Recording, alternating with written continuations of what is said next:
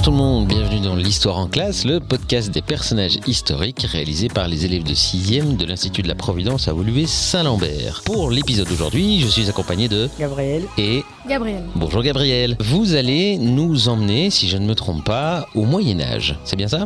Oui. Oui. Alors, de qui allez-vous nous parler ? De Gengis Khan.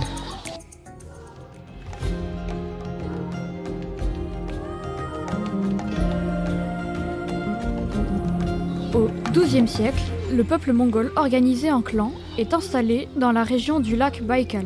En Sibérie, les Mongols vivent dans ces conditions très difficiles.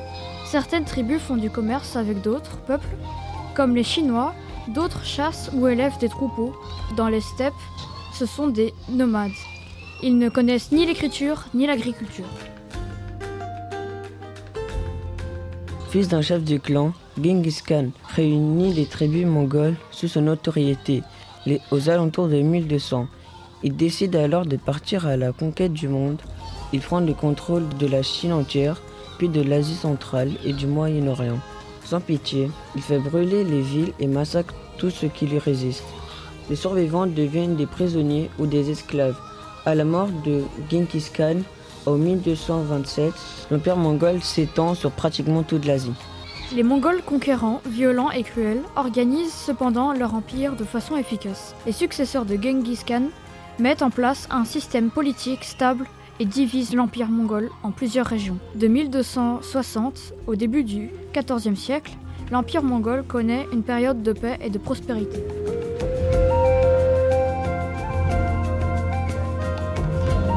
Le prince Batu, petit-fils de Gengis Khan, dirige les territoires situés au nord-ouest de l'Empire mongol.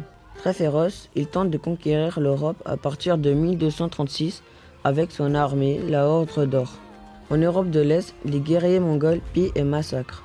Ils atteignent la Pologne où ils écrasent les armées européennes. Mais Batu interrompt son avancée vers l'Ouest et repart vers l'Asie en brûlant tout sur son passage. Ok, donc il y a pas mal d'informations, mais s'il n'y avait que quelque chose à retenir sur Gengis Khan, qu'est-ce que ce serait ? Les Mongols sont un peuple nomade originaire d'Asie centrale. Au début du treizième siècle, leur chef Gengis Khan se lance à la conquête du monde. En vingt ans, il envahit presque toute l'Asie.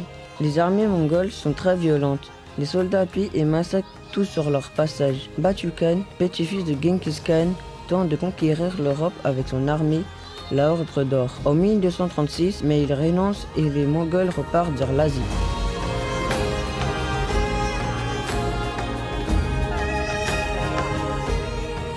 Ok, eh bien merci pour ce petit historique sur Gengis Khan. Merci à tous les auditeurs qui ont écouté ce podcast et on se retrouve très très vite pour un nouvel épisode sur un personnage historique. Au revoir les garçons. Au revoir. Au revoir.